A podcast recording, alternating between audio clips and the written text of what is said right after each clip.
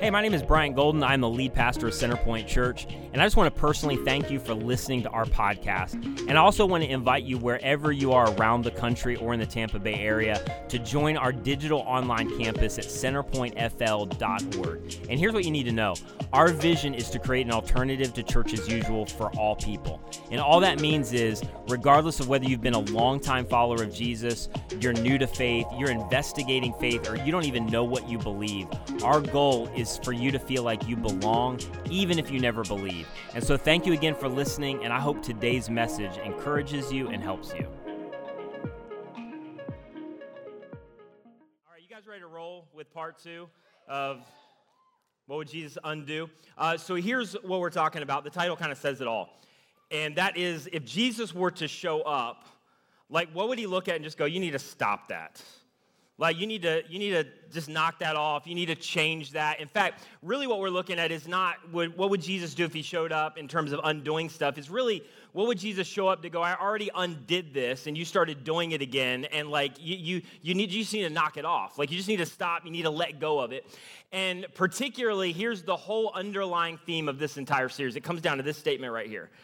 The arrival of Jesus on planet Earth signaled the undoing of what we're calling the temple model and temple model thinking and the arrival of something that was completely and entirely new. Like Jesus showed up to go, listen, this is not like Judaism 201. It's not ancient religion 201. This isn't like a knockoff or we're going to tweak some stuff, make it a little bit better. I'm actually inviting you into something that you've never seen before. You've never experienced it in ancient religion. You didn't grow up with this in the temple. I'm inviting you into something that is absolutely and completely brand new. Now, here's what we said last week. If you're just joining us somewhere, unfiltered radio, podcasting, watching, you're in the house, is basically every ancient religion consists of kind of four pillars. And this is Persia, this is Greece, this is the Romans, this is the Jewish religion in the first century, and surprisingly, this kind of thinking continues to follow us all the way to today. In fact, every major religion is made up of basically these four components. They all have sacred places, they all have sacred texts, they all have sacred men, it's always men, and they always have sincere followers. And I said this last week, and I'm not trying to, but religion gets really weird. So you could insert superstitious followers because a lot of the stuff that's done in the name of religion or God is just off the rails. But every religion kind of consists of those things. So there's a sacred place, meaning this is where you go to meet with God. This is the presence of God. This is where you like find out if you're good with God. Every religion has a sacred place. Every religion has a sacred text or sacred oracles or sacred inscriptions. Every religion of the world. And Again, they always have sacred men. And sacred men are the go between between God and the people. So basically, they interpret what the sacred text says. They tell you what to do. They tell you how you should live your life. They basically have all of the power of inclusion, exclusion, and literally in terms of how people view it, heaven and hell. So they have all of the power standing between the people and between God, but there's always sacred men. And again, always sincere followers. And then Jesus shows up. And Jesus is like, I've come to undo all of that and introduce something that, again, is not a 2.0 version. It is something that is entirely new. And Jesus shows up on the scene to go, I'm going to introduce an entirely new command I'm going to introduce an entirely new covenant. I'm going to replace the old arrangement or the old covenant with the nation of Israel and God, and I'm going to introduce a new covenant. I'm going to introduce an entirely new ethic, and this new ethic is going to replace and inform everything else, and I'm going to introduce a brand new and an entirely new movement.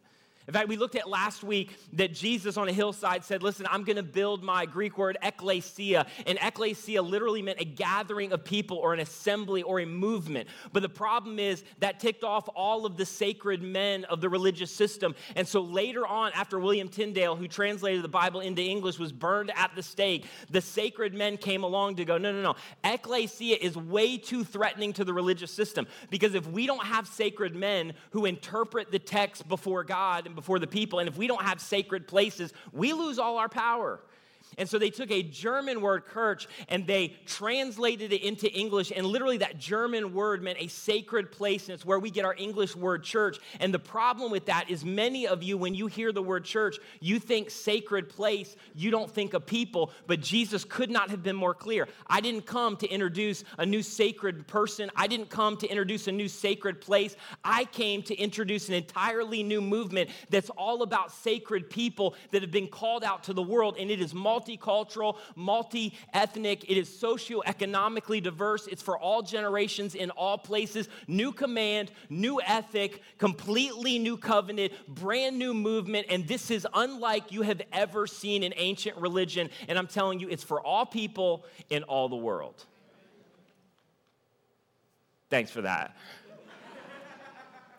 I'm glad you're fired up about it. But that, that's what Jesus came to introduce. Like, here, here's the thing, like, to better describe this, and then we're going to really dig down deep. I've just been setting you up the first two weeks because if I rolled into what I'm going to talk about at week three, you'd just be like, I'm out. You have you gone off the rails. So you just need to know I'm setting you up. You need to be here next week and in part four. But here's the thing about the temple model the temple model was always built around a standard where only the elite could meet it.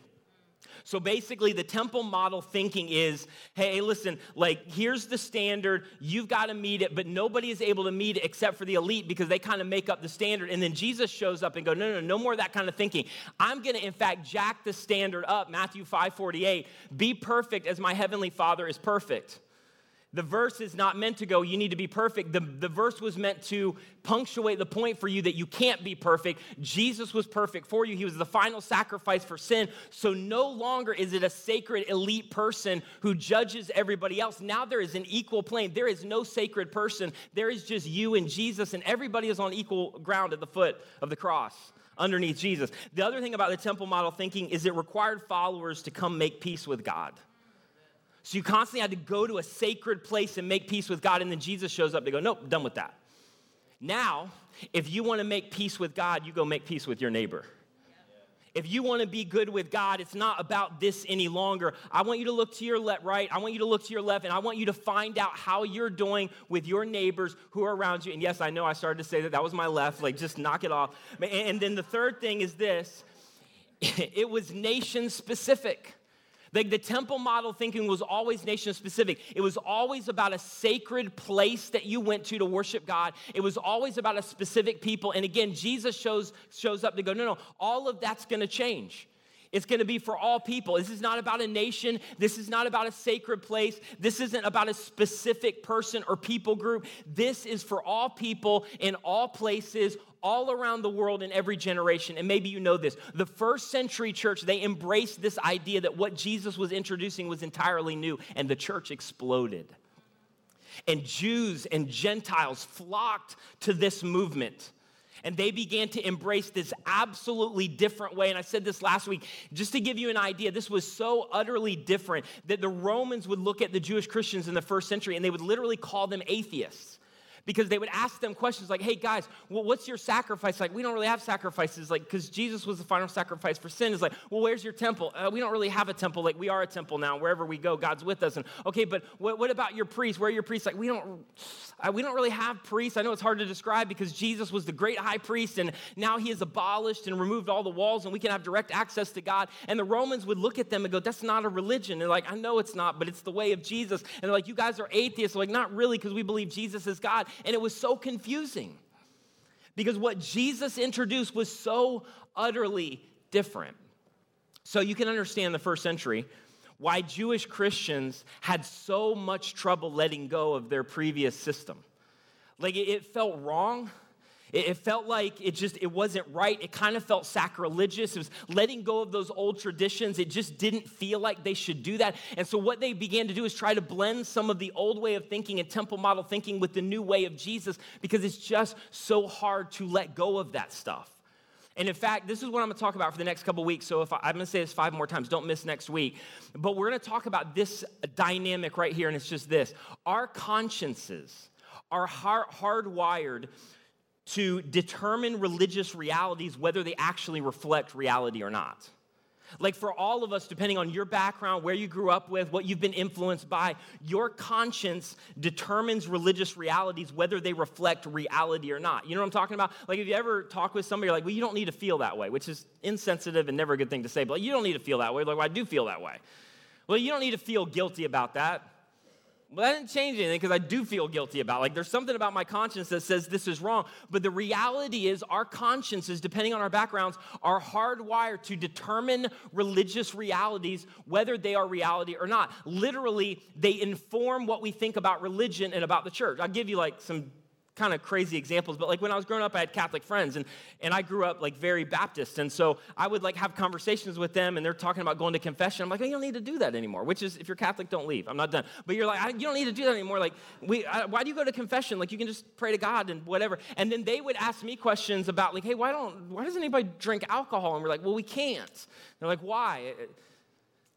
Because we can't. And uh, there's, what about Jesus turning water into wine? Like, I, yeah, I know, but I think it was diluted wine or something. Like it was it was box wine, only worse. Like, I don't, we, we just can't, all right? There, there's a verse in there, well, we drink wine in church. And I'm like, what? You drink wine? It's like this whole thing, you know what I'm talking about? And so, like, these just, these ideas of like, that just doesn't feel right. Or if you've ever been around a friend where they kind of, they love and follow Jesus, to put it in our context, but they kind of do some things or like behaviors are like, I just, I'm like uncomfortable with that. And yet they're fine with it. Like, they're, they're totally good because this is just a reality and I'm going to talk about it more next week. Don't miss next week. That our consciences determine religious realities, whether they're actually reality or not. And so the Jewish people tried to assimilate this temple thinking that, again, has permeated all religious systems and still follows us today. They tried to mix some of this with the new Jesus movement because it is so hard to let go of that kind of thinking.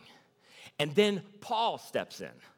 Paul, who wrote about two thirds of the New Testament, and literally, no hyperbole, I think he saved the church. Like, Paul's the guy who shows up. His background was he was actually one of the best religious Pharisees in first century culture. He was more educated than most people. So the dude had authority over what religious systems looked like. He knew more than everybody. He actually helped lead those systems. And he tried to stomp out the Jesus movement because he thought what everybody else did. It's a cult. And then Paul all of a sudden moved from trying to stomp out and kill Christians and stop the movement to becoming a Christian. Which, if you are a skeptic, nobody argues that Paul was a real man in history. You should just go study that conversion and ask yourself the question how does that happen? Because that's crazy to move from I want to kill you to I'm going to become one of you. And so Paul does. He has this dramatic conversion experience. And, and more than anybody, he recognizes the old temple system that all religion represents, but he also, uh, maybe better than anybody, understands the new way that Jesus is introducing. And so he begins to go into synagogues and just teach people and go, hey, listen, a new day is here. Jesus has brought something entirely new to planet Earth. Jesus is ushering in a new system and arrangement with God, and he's going to undo everything that you previously knew. So Paul would go around these synagogues and do this, and then other Jews would come behind him after he would leave and be like, hey, Paul left some stuff out. Like we love him, but Paul, like, it's part of his message is incomplete. So, like, you can't let go of all of that stuff. That is meaningful. It's tradition. It's part of the way that we connect with God. Like, you can't just go, that's done with, and just embrace this totally new thing. So you just need to know Paul left some stuff out. You need to continue to do this. And they go behind Paul, and then Paul gets to the place where he is angry like so unbelievably angry. He writes this letter to Gentile Christians in the first century in what is um, a Roman province that's now modern day Turkey. And he writes this letter. I'm telling you, in this letter, you'll see in a second, Paul's angry.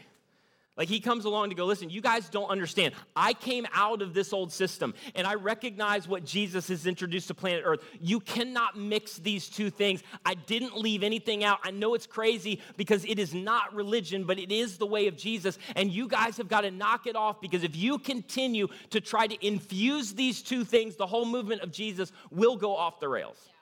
And Paul goes around and he, he begins to teach and talk about these Judaizers, which are basically just Jewish Christians who thought that to become a Christian, you had to embrace the Jewish customs, which meant you had to have a little surgery. So, like, the new members class for Judaizers, 100% women. There was never men in that class ever.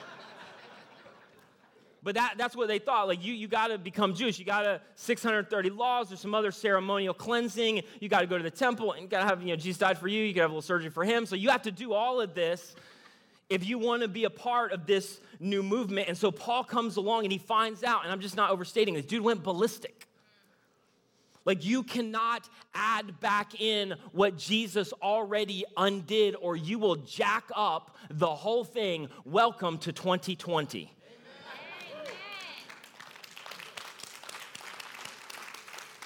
In many of our churches, and not to be overly critical, but in our kind of religious organizations and environments and gatherings, I'm telling you, what Jesus introduced was so radical because I'll get to the end of this and some of you will go, that's kind of extreme, but I'm just gonna read you Paul's words. But 2,000 years later, I'm not overstating this, we're still trying to catch up with it.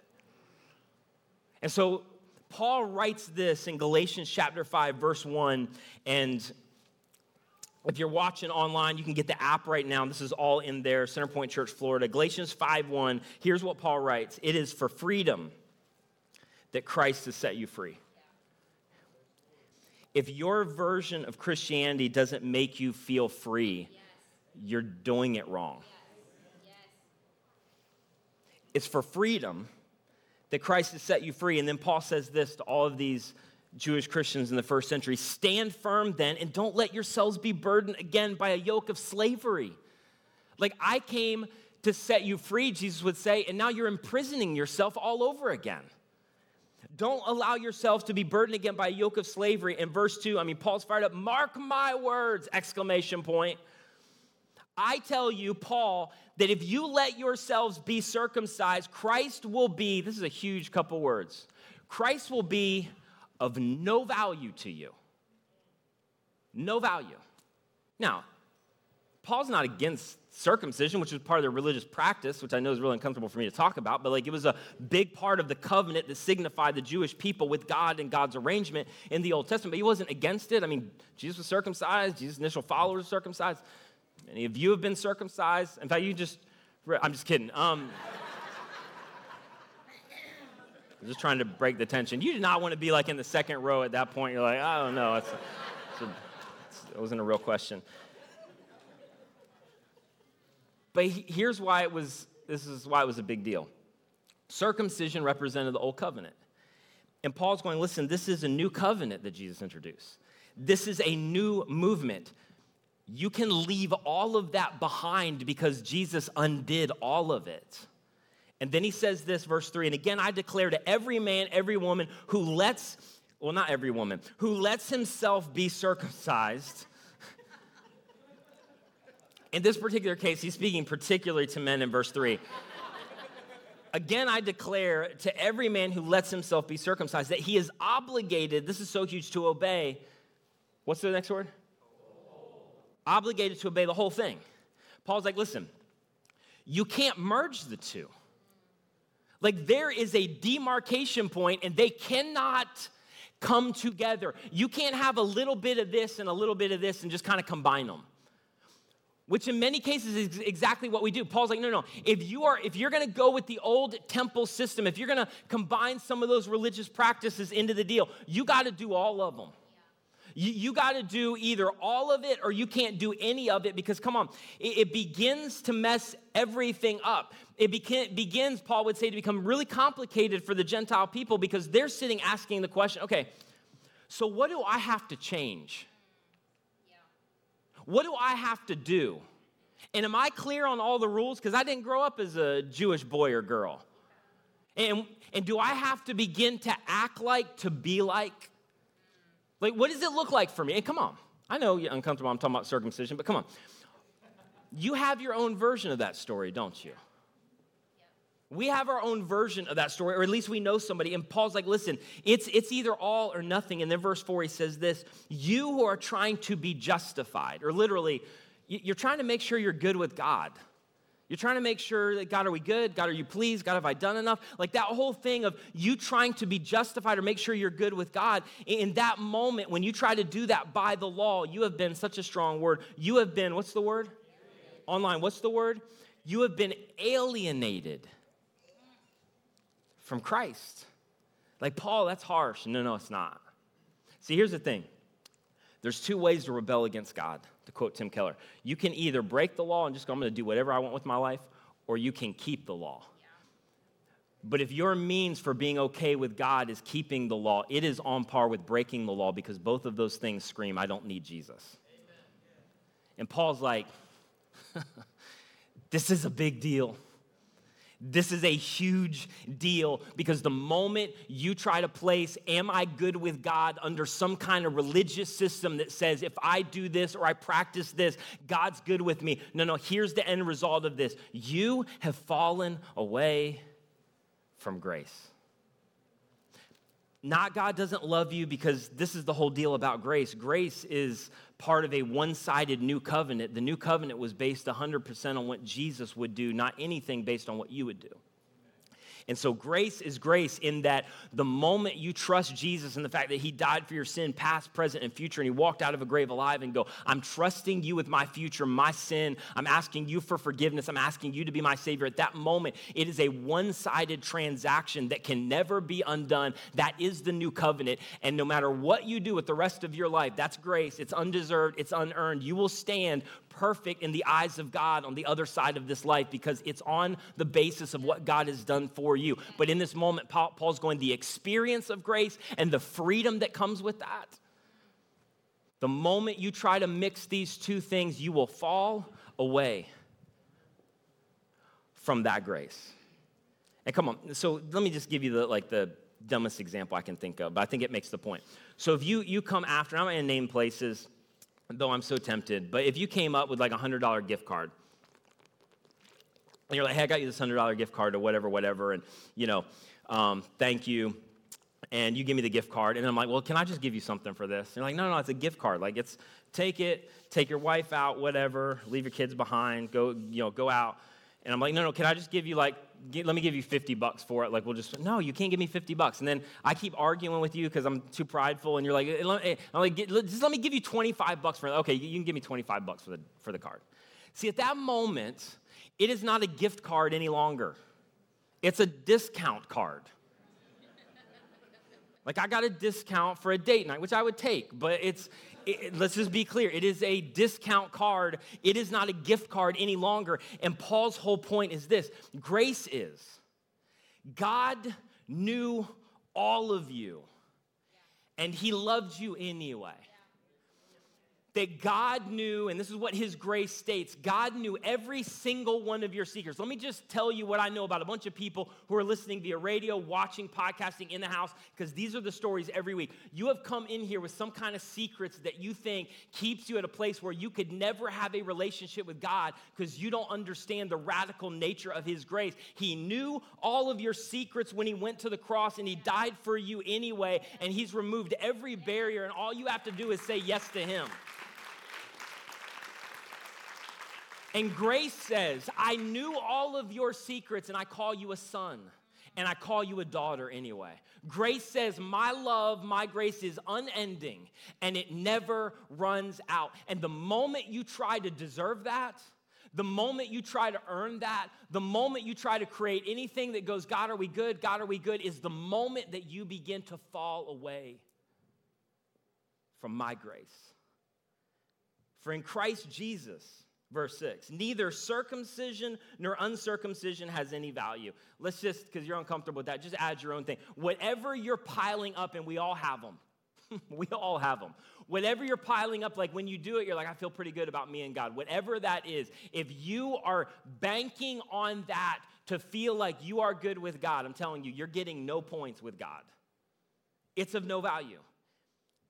And then it's like Paul stops and pauses in the the middle of verse 6. And I'm telling you, what he says next, I can't overstate this. What he says next is so extreme. If I went up here and just said it and it was one of my points and Paul didn't say it, you'd be like, you are off the rails. It's, it's, what I knew about you. You're way too sided with grace. You're way too one sided. You're way too extreme. You're way too, just throw the rules out. Like I knew that about you. Anybody that wears Jordans to preach, like you know they're not serious about sin. Like I knew that about you. Like if, if I just came up and did, I'm telling you what Paul says, it's, it's crazy. And, and next week it's gonna get crazier. It's why I'm setting you up. And I'm, I'm telling you, I didn't write this. What I'm about to say, Paul said this, but here's what I would tell you what Paul says next. The absence of this is why so many of you have walked away from the church. The absence of what Paul says next is why so many of you have walked away from the Jesus thing. This is what Paul says. The only thing that counts. Okay, but Paul, there's like a lot of things. probably, this is probably a top 10 thing. I would totally agree with that. But like you, you know how many things that there are that matter, that are big deal, that are big deal, that God. no, no, no, shh. The only thing that counts is your faith expressing itself through love. Whoa, Paul. Okay, number one, it says in the Bible, Paul's like, shut up, I'm writing the Bible right now. The only thing that counts. I know you're so tied up in the old system. You're so tied up in temple thinking. You're so tied up in 630 laws and bringing your sacrifice and coming to the temple and talking to the priest and, and making sure you got all these things right and ceremonial washing and make sure you whatever, whatever. But I'm just telling you, there was an expiration date on all of that. It was good for a season. But Jesus promised, hey, this temple, I'm going to tear it down in three days. And that was figurative and literal because in 70 AD, the temple would come crumbling to the ground, which was a signifier that ancient Judaism was dead exactly as Jesus had predicted because a new day had dawned and Jesus was ushering something brand new into the world. And literally, the Greek means working it out, working it out. The only thing that counts for you is how your faith expresses itself in love, period.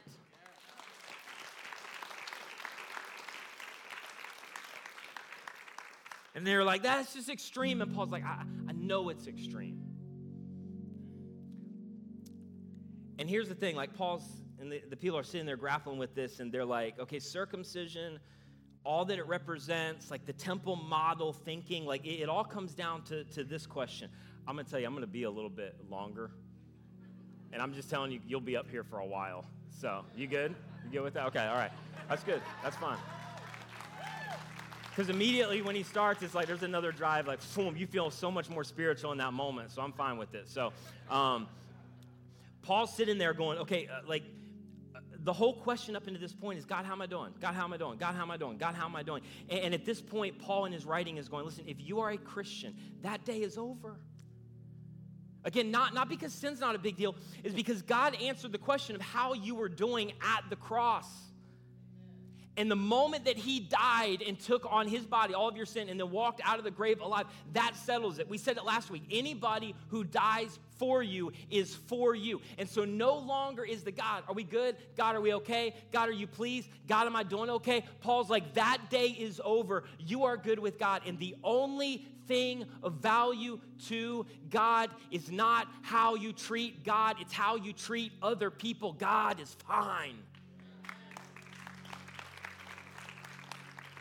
And then he says, verse 7, you are running a good race. Like you guys embraced this early on.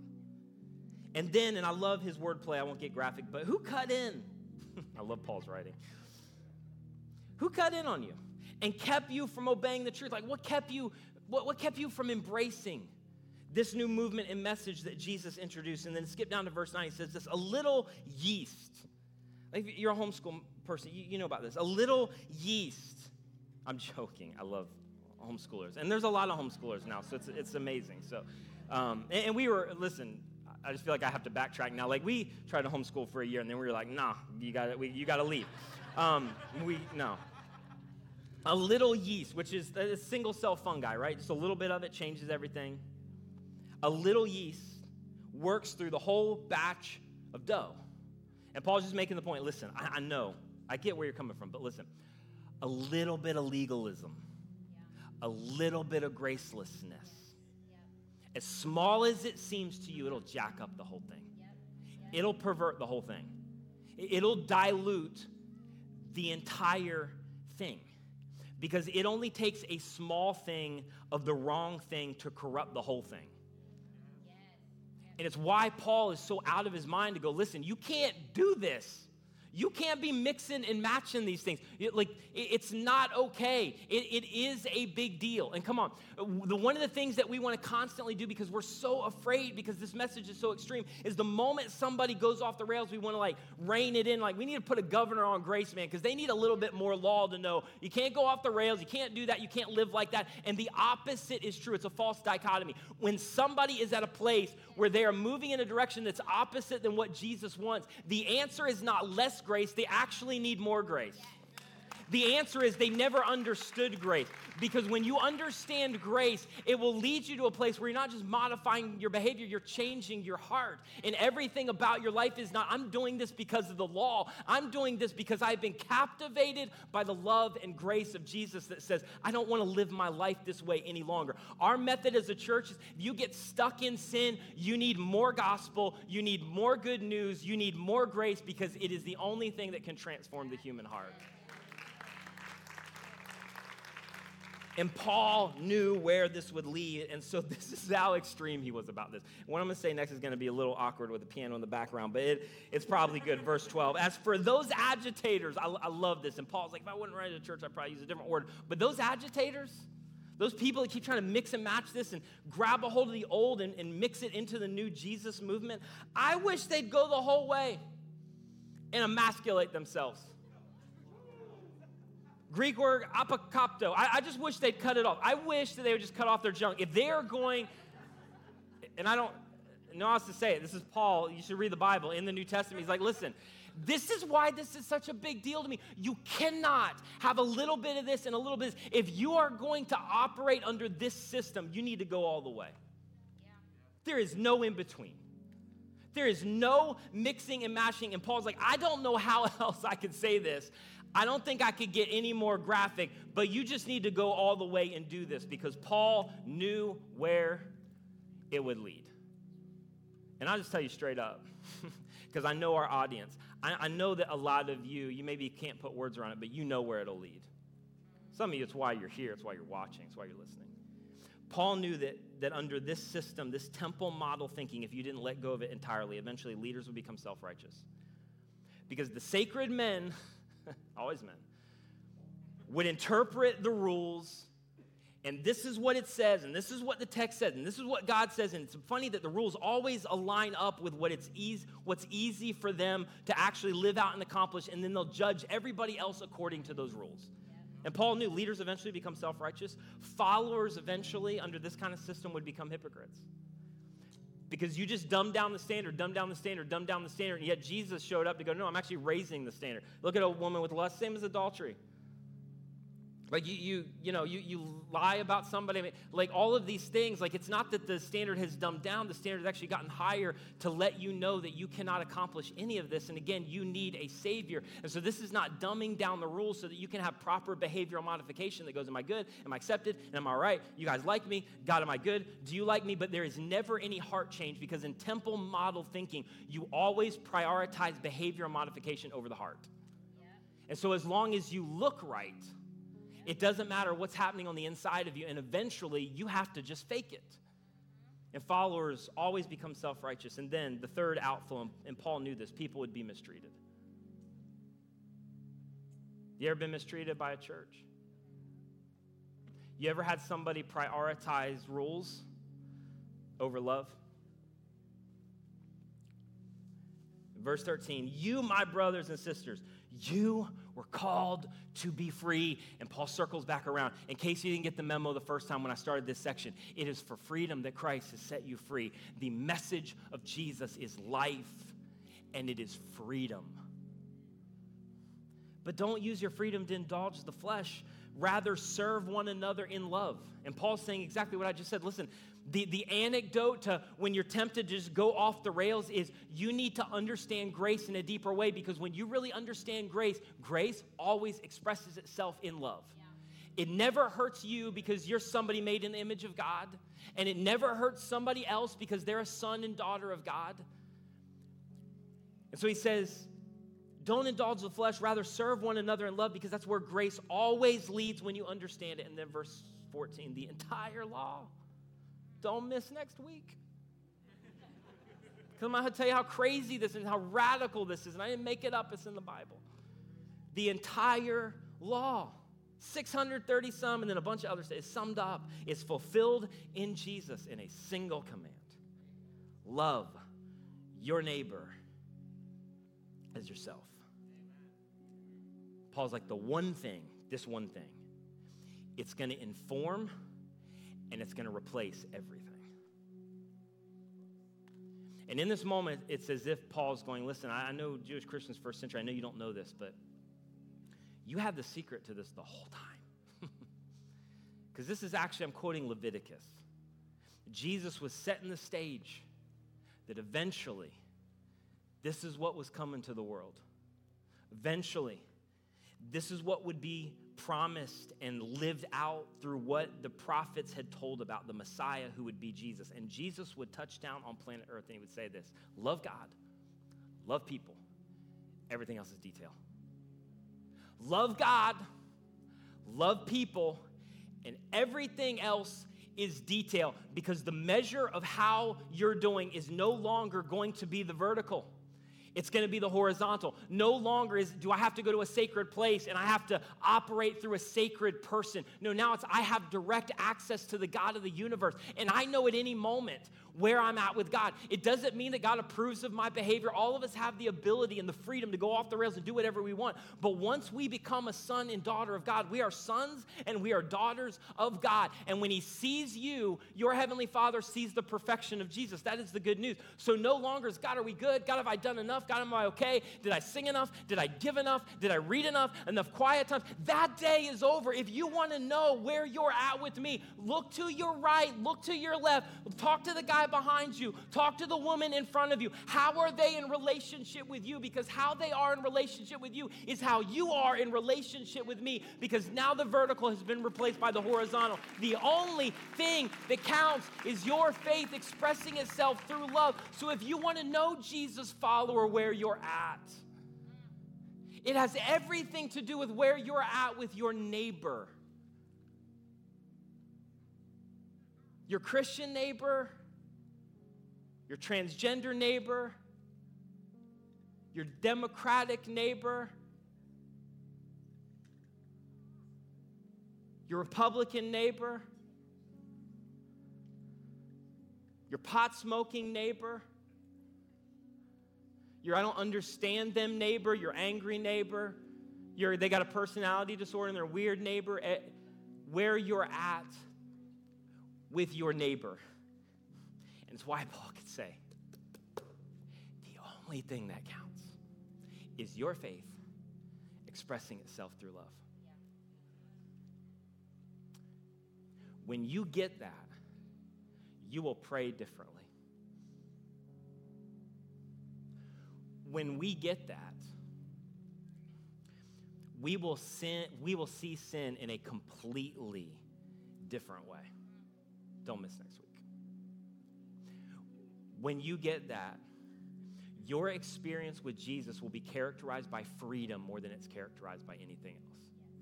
And you one of the things that keeps me up in the morning and drives me and continues to produce so much angst for me, it's why I will give my life to this, is because there have been people who are, have been around the church their entire life. They have been around Jesus followers for the entire life. They have never experienced anything remotely close to what could be characterized as freedom. Yeah. And when we get this right, we will treat people better. And if all they're like, well, that's too extreme, man. Like, that's, you haven't seen nothing yet. That's too extreme. Like, it just feels like, it, it, almost is a part of this that feels wrong. It feels like you're, you're throwing out the standard. It feels unstructured. It feels what, just so you know, that's exactly how first century Jewish Christians felt. and you're like, that's too extreme. Here's what I would tell you you're just beginning to understand it. It's extreme. But it is the way of Jesus. And so I just want to end with this. Can you imagine how different our neighborhoods would be? Can you imagine how different your home might be? Our city? Can you imagine how different our nation might be? if we got to the place where the only thing that matters, and it mattered more than anything else, it mattered more than being right, It mattered more than who we were voting for. It mattered more than whatever else that we stack up as important in our life. That the only thing that really mattered above everything else was my faith expressing itself in love for others. That's it. Where we recognize that how I treat people is what is most important to God. And come on. Many of you that have walked away and you left the church behind a long time ago, can I, can I just say this or really ask you this question? Your bad church experience wasn't because people believed in Jesus, was it? In fact, your bad church experience wasn't because of people's loyalty to Jesus. Your bad church experience and the reason that you walked away is because of how we treated you. And Paul says, this is why this is a big deal, and you cannot add to what Jesus already undid. And by the way, we'll look at this later. You do not have to be afraid of it because this message has the power to change the world, and it can change you in a way that the law would never be able to change you. And Paul goes, It is a new day, and you need to realize that the vertical, how am I doing with God, it's over, it's been replaced by the horizontal. Because the moment you start looking up and asking yourself incessantly, How does God view me? You take your eyes off of the people around you that are most important to your heavenly Father. And so, what if just for this week you just ask this one question? What does love demand of me? In every interaction, in every conversation, in every decision, what if I just ask this one question? What does love demand of me? And I'll just promise you something. I know it's uncomfortable right now. That will lead you into very uncomfortable conversations that will lead you toward uncomfortable people. That will lead you into uncomfortable circumstances. And that is the way of Jesus. The only thing that counts is your faith expressing itself in love. As we close, I want to encourage you on one thing. Jesus talks about this all throughout the New Testament. To process to grow in this, like you need community, you need people. And so, right now, if you are in the house, if you're online, I want to encourage you something. Today, during the 11 o'clock, we have our next steps, which tells you about our church and how to take a next step in your faith journey, how to get into a group. And so, you can text right now, uh, CC next steps to 94,000. Or if you're ready right now to go, I need to get in a group, I need community, I need other people. Our goal as a church is not for you to sit in a row or just watch online. We have digital groups, we have in person groups, but text right now CC group to 94,000. We want to help you take a next step and pray with me wherever you're at. Jesus, I thank you for your grace. I thank you for what you're doing in this moment. I pray that you would help us to process this in a way that for some of us it may be uncomfortable in these next few weeks. It may be paradigm shifting for us. But God, I pray that we would come back to what I believe is so clear in the New Testament and that we would allow you to root some things up and out, and that you would shift maybe how we're seeing our relationship with you. That ultimately is defined by our relationship with other people. And I pray as a church, it, there's no more season where it is more important than this season. We would embrace this with everything that we've got. And that we would be what you have called us to be as the body of Christ. And so we are praying this, and we're asking this in the incredible name of Jesus.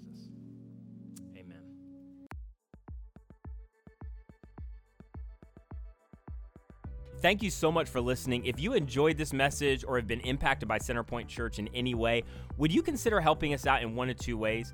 First, if you would just spread the word, share this message with your friends, family. Maybe you could go rate and review our podcast on your favorite podcast catcher, but this helps us so much more than you know. And secondly, this ministry is supported by people like you through their financial generosity. And so if you've been impacted by any of these messages, would you consider giving to support the mission and vision of Centerpoint to see people reach with the radical grace of Jesus?